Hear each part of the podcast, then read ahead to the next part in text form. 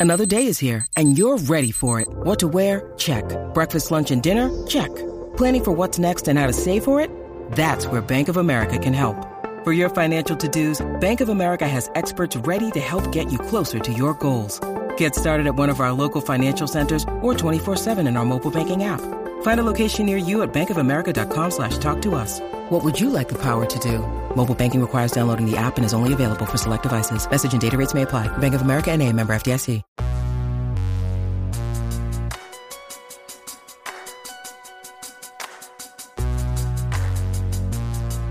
Hey, I'm Lucy Dacus, and this is the LSQ Podcast.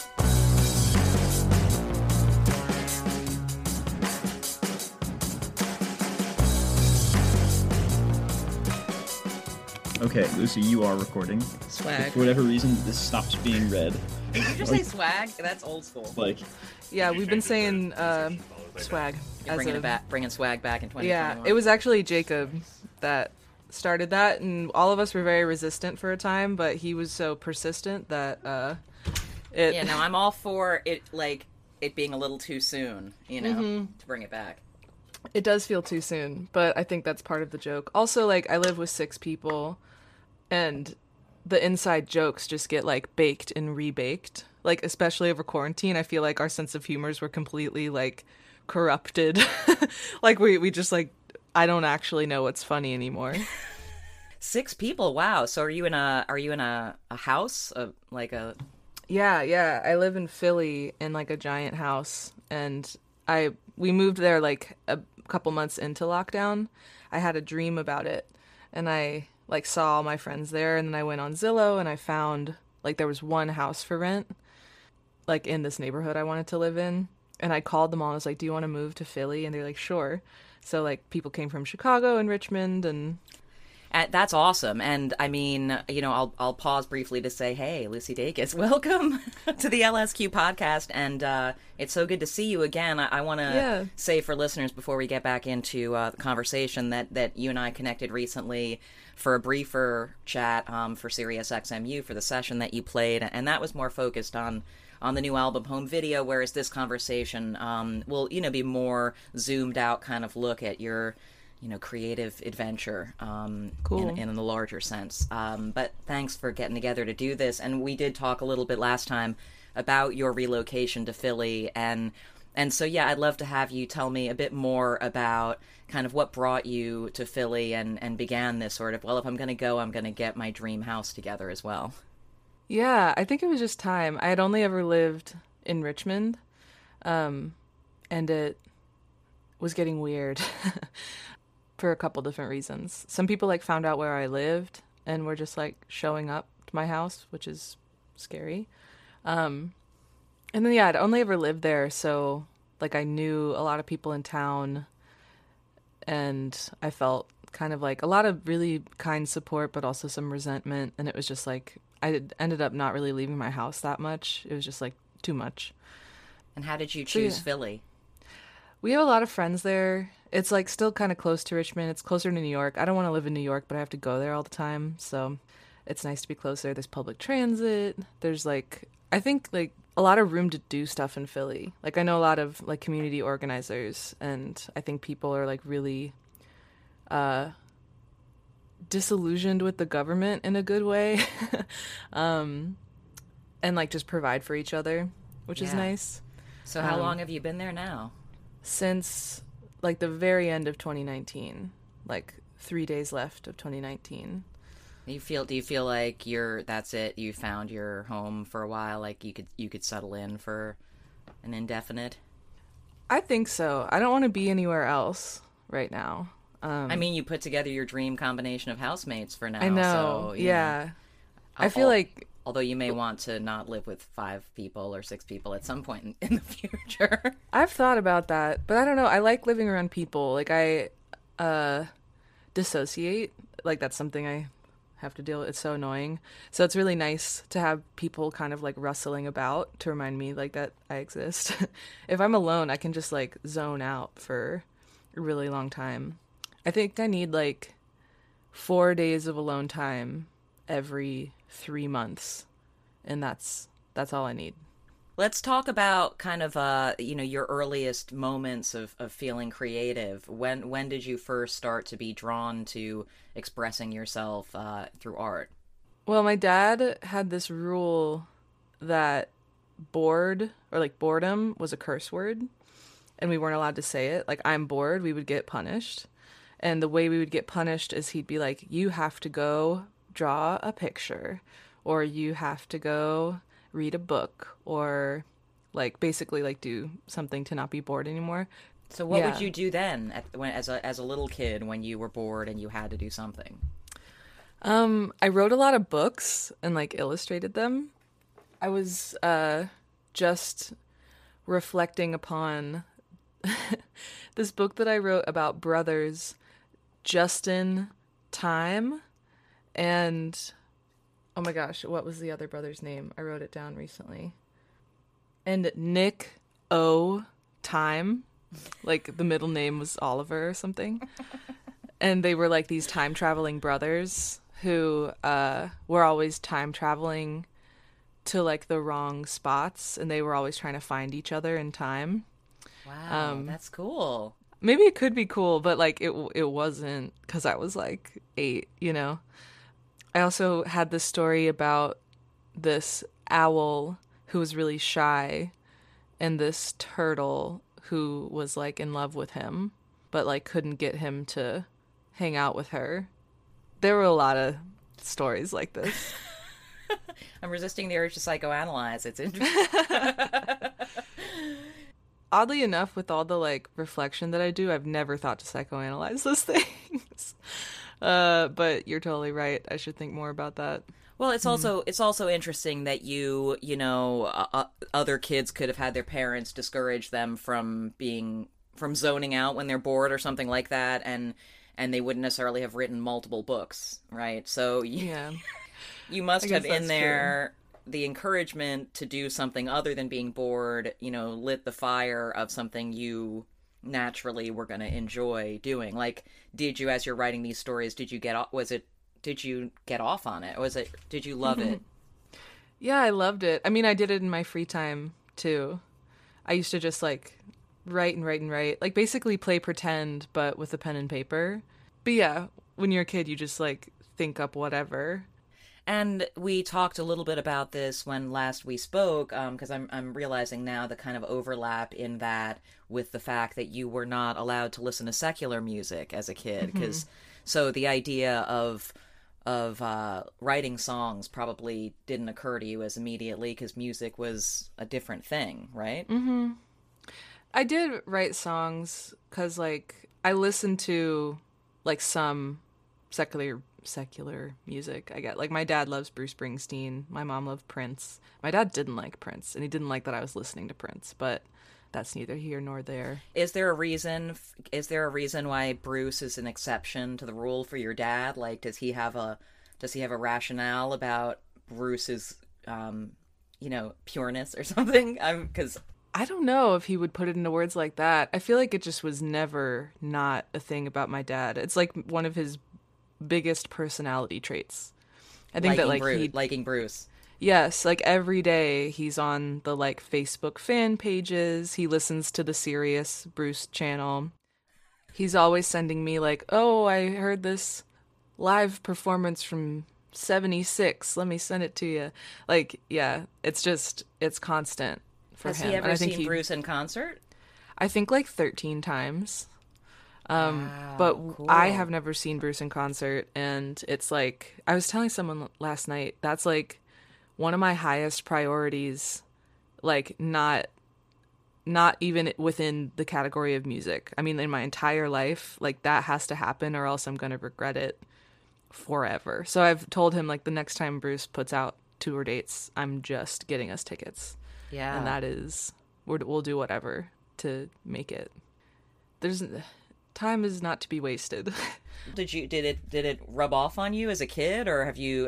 What's your relationship with Bruce's music all about? i hated it at first because i thought his voice wasn't good like dad why are you listening to this sounds terrible and then i listened to the words and then realized that i do like his voice it's just like an acquired taste i guess Yeah, similar But- to Dylan, I suppose. Yeah, yeah. And Dylan, like I never listened. I don't think I've ever listened to a Bob Dylan record like front to back. I I feel like I've I've missed out on tons of staples like that and I don't know why I don't really have like the drive to go listen. I think like the people that have inspired so many other people, I like almost want to just like preserve the uh other stuff. Like I, I don't want to find out that a lot of my favorite music is a ripoff. So I don't want to listen to Bob Dylan.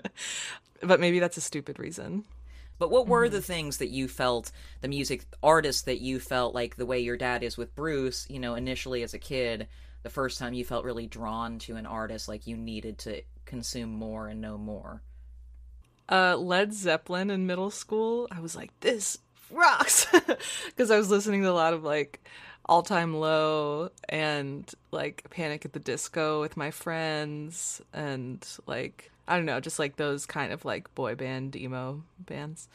And then I was like, Led Zeppelin, that feels like real music. And then uh I, I wouldn't say that I feel the same anymore, but Were Led Zeppelin the Panic of the Disco of their era? Discuss amongst yourselves. oh my god, that that feels like a hot take type of question.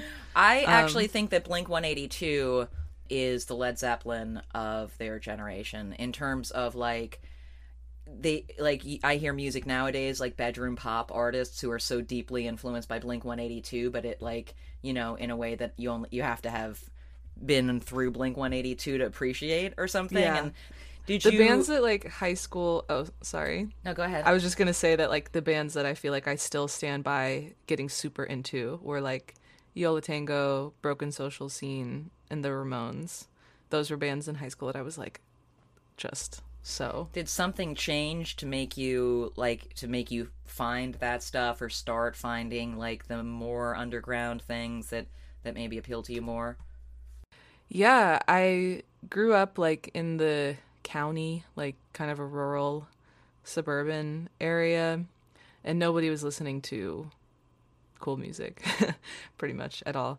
But then I like went to this nerd high school in the city and all of their all those kids like had patches on their jackets and like all of them had the cool dads with the big CD collection at home.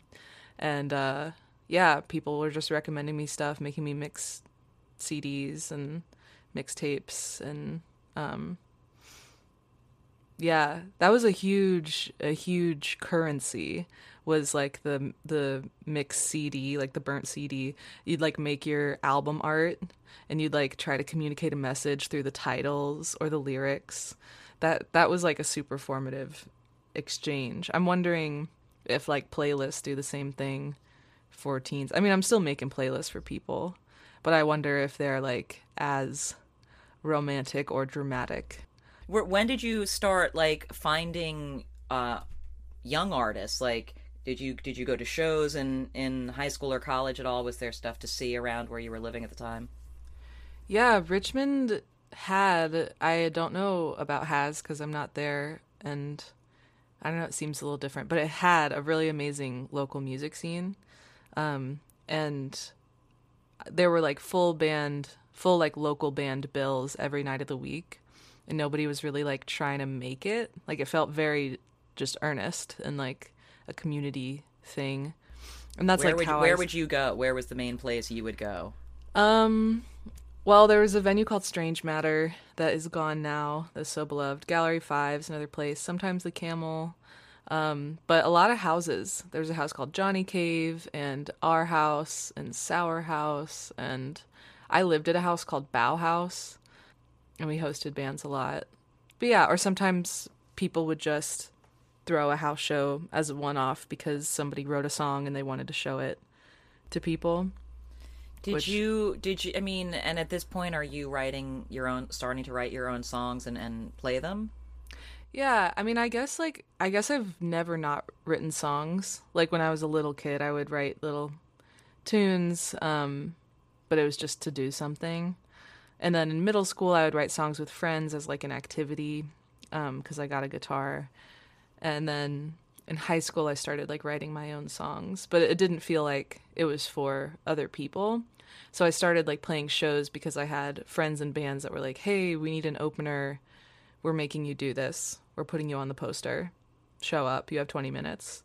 And um, that was very aggressive, but also ultimately kind of them to peer pressure me into that. How long was it before you started to feel like, no, fuck it, I like this actually? It turns out it's not just peer pressure. I think I I never disliked it. I never thought it could be a job, even like into it being my job. I was like, this is gonna fall out from under me. I need to like keep in touch with the photo lab so they can be hiring me seasonally. Haven't needed to go back to the photo lab, which is nice. I mean, I guess I'm curious if you saw when you started to see yourself as uh, a performing artist, uh, you know, or and if you ever saw yourself sort of as like, no, that's not me. I'm going to do this other. I'll, I'll be this other thing. Yeah, it's hard. I still feel weird being like, I'm a musician. Like, clearly I am. like, it's literally what I do. I'm in Nashville right now, like, about to record more music. But, uh, yeah, I, I think because I never took classes or like I know so many better musicians, like I feel like maybe I'm a writer and it's just taking the form of music right now. I feel a little bit better just saying that I'm a I'm a writer. But yeah, I I was like getting into photography and it's like cool, I could just like do headshots, work an office job, like keep my overhead low and let that happen for a while and do music like for fun. I, I don't I didn't really have any big schemes, which is weird because I love scheming. scheming and dreaming are like my favorite activities. But I mean, so but at some point it must have kind of pivoted to where you got like ambitious about this, you know, where you were like, you know, I'm doing it and if I'm going to do it, here's what here's how I want it to be. Here's here's the, the kind of artist I want to be. Yeah, it's weird. Like I've I've actually never said something like that to myself, but right. I I did like basically I recorded my first record here with you just you saw Jacob and Colin before they left, but um it was Jacob's school project, and so he's like, "Do you have enough songs?" Because he was studying guitar. Um, so the point of that wasn't to go get a career, but a local label put it out in Richmond and then a bunch of other labels started contacting me and agents and managers and stuff. It was just this like onslaught. And i was like well here's an option i never considered. And um, i've been thinking recently how like i kind of envy envy my friends that like grew up in major cities that were like around this more because i have ze- i had zero insight and also I had never dreamed of it. Whereas like I wish that I had wanted all of this because it would hit different. You know, like it would feel like I did it. I had a goal and I reached it. Whereas like I actually wouldn't describe myself as ambitious. I mean like I want to be happy. And I think there's lots of ways to do that. That's like my ambition. Yeah, but also I guess about eh, you know I'm curious for you when um because it also just matters what satisfaction you get from doing the thing mostly, right? Because we've got to those of us who have to do something to earn income like if you can actually feel like satisfied by it, you know, intellectually or emotionally or whatever, it's just such a privilege, you know, to have that be the situation with what you do for for income, right? You know, and I, you must feel you must get some deeply get something out of writing songs whether or not anyone else likes it like how do you how do you know when a song you're working on is in the right spot you know is feels like what you're trying to do here yeah I guess no, that's a complex of, question. yeah, it's like amorphous, I, and I it is more of a feeling than anything else. Um, and there are songs that I write that I'm like, this isn't gonna work.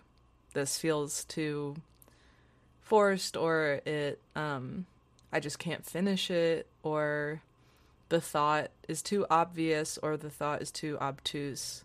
There's yeah, there's lots of things that I think, like, I just put them on the back burner, and maybe I'll pick them up in like years and uh, finish it later. I've done that with plenty of songs and songs that have turned up on records where like I've started it many years before and then finished it many years later because I just didn't know what to say originally. Um, but do you find that the best case scenario songs like that it it feels like it feels good to you? You know, that Yeah. there's a, that there's a feeling you get that you can identify when you're like, ooh, this is a good. This is I like Yeah. this. most of my favorite songs that I've written have taken about 15 minutes to write. Like Night Shift, Thumbs, I Don't Want to Be Funny, all the ones that I think do like work the best, like people respond really well to, um, took what felt like not that much effort to write. Um, and maybe that's because like I'd been sitting on a thought for so long that it just kind of crystallized sudden suddenly. Um, so yeah, but I get scared because I'm like, what if I won't have that feeling? Though I did. I mean, I've written I've written quite a bit through lockdown in that same vein of just like not trying to write because anything I write now, like it's gonna be years before anybody hears it because I'm like putting out You ju- this yeah, record. you just put out a record. Yeah. Yeah, like I I wrote stuff over a year ago, or at there yeah, there's song that I that I wrote years ago, and they won't be heard for years. So it's like not actually that nice of an idea to like write a bunch of stuff right now, because sitting on this record was bad. I hated it. Like, I mean, I still am proud of it, but like, I don't know. I wanted people to hear this stuff like so long ago. I'm happy people are hearing it now, but yeah. So, what's your writing practice look like? I mean, do you do you have do you have any kind of a you know sort of routine you use? Um, it's more like I know the conditions. It feels like going fishing, where it's like I know what conditions I'll probably find the fish. um, so I'll like go on a walk or um, be on a train or a plane or in a car. Being in transit really helps. It feels like a liminal space, and I think that if I'm in like a liminal space, I'm allowed to say more things. Like if I am not kind of burdened by having a role or a context, it's easier to just kind of reach whatever. Um so I don't like sit down in an office, but I usually like write all the lyrics and melody at the same time and then pick up the guitar and figure out the chords. Um, Interesting. Does yeah. the, do the lyrics suggest the melody or vice versa? I think when I'm singing the words, it's like the melody is like emphasis. Just making certain words like punchier or elongating them. You know, you, you like, you want to invoke like the emotion that you're trying to communicate. Who are the who are the artists? I mean, and and obviously you're friends with a lot of artists who are also making music currently, and and boygenius, of course, and you get to collaborate with a couple of other really talented singer songwriters. But who are some of the other artists of roughly your generation who who inspire you and who make you feel like you know what, like it's not it's we're out here doing it. Mm-hmm. You know, it's funny. I hung out with Mitski yesterday, and I was realizing because she's taken this hiatus that I haven't been listening to her music because I'm like, oh, she doesn't want to be perceived, and so I don't even interact with her recordings, um, and just you know, see her when I see her.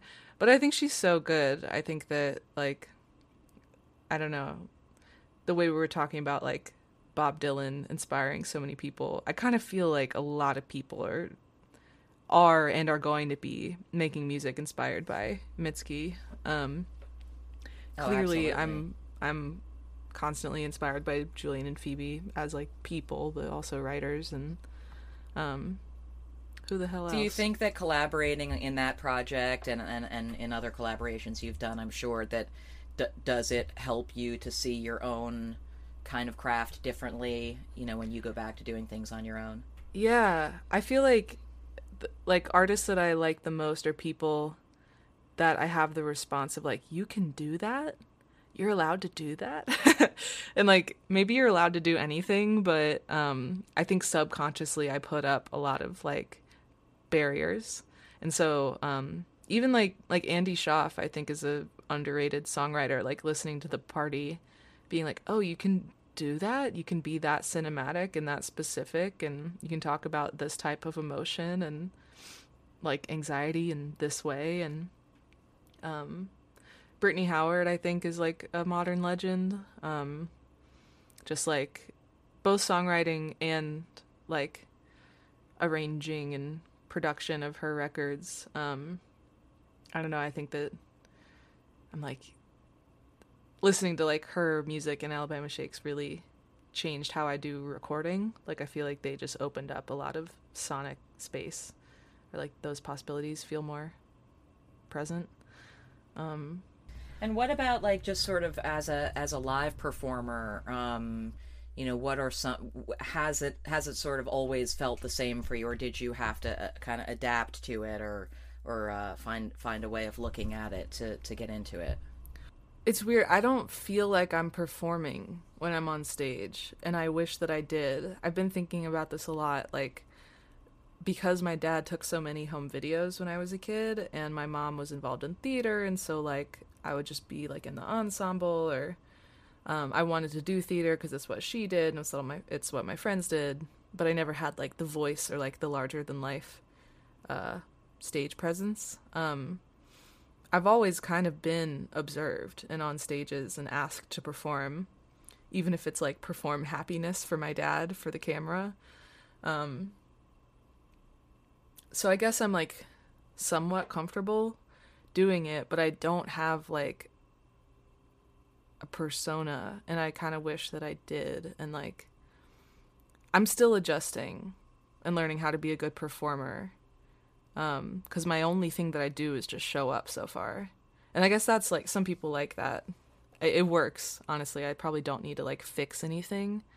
Like the shows are good um but i'm just being myself whereas like it would maybe feel more stable if i had like a plan of what to do and how to act and like Maybe, but I bet if you asked Bruce, he just would say, "Yeah, that's what he does. He just shows up and yeah gets on stage and is himself." Yeah. Someone told me last night that they don't make a set list ever, and um, he he has like a super fan that tours with him that can tell whatever song he's starting to play by the opening chords, and the super fan will like send the song to monitors that are in, that are in front of the rest of the band so Bruce just like plays whatever occurs to him next. Like he's just feeling it. It's like I'm going to play this one. And then the band like just has to follow suit. That's so amazing. Yeah. My brain like smoke would come out of my ears. I would just Oh. be frozen just like what song do we play? I know. Same. Yeah. I like we we put a lot of thought into the set list. Occasionally I'll change it if I'm feeling like really saucy or if somebody's like requesting a song. I do try to play requests.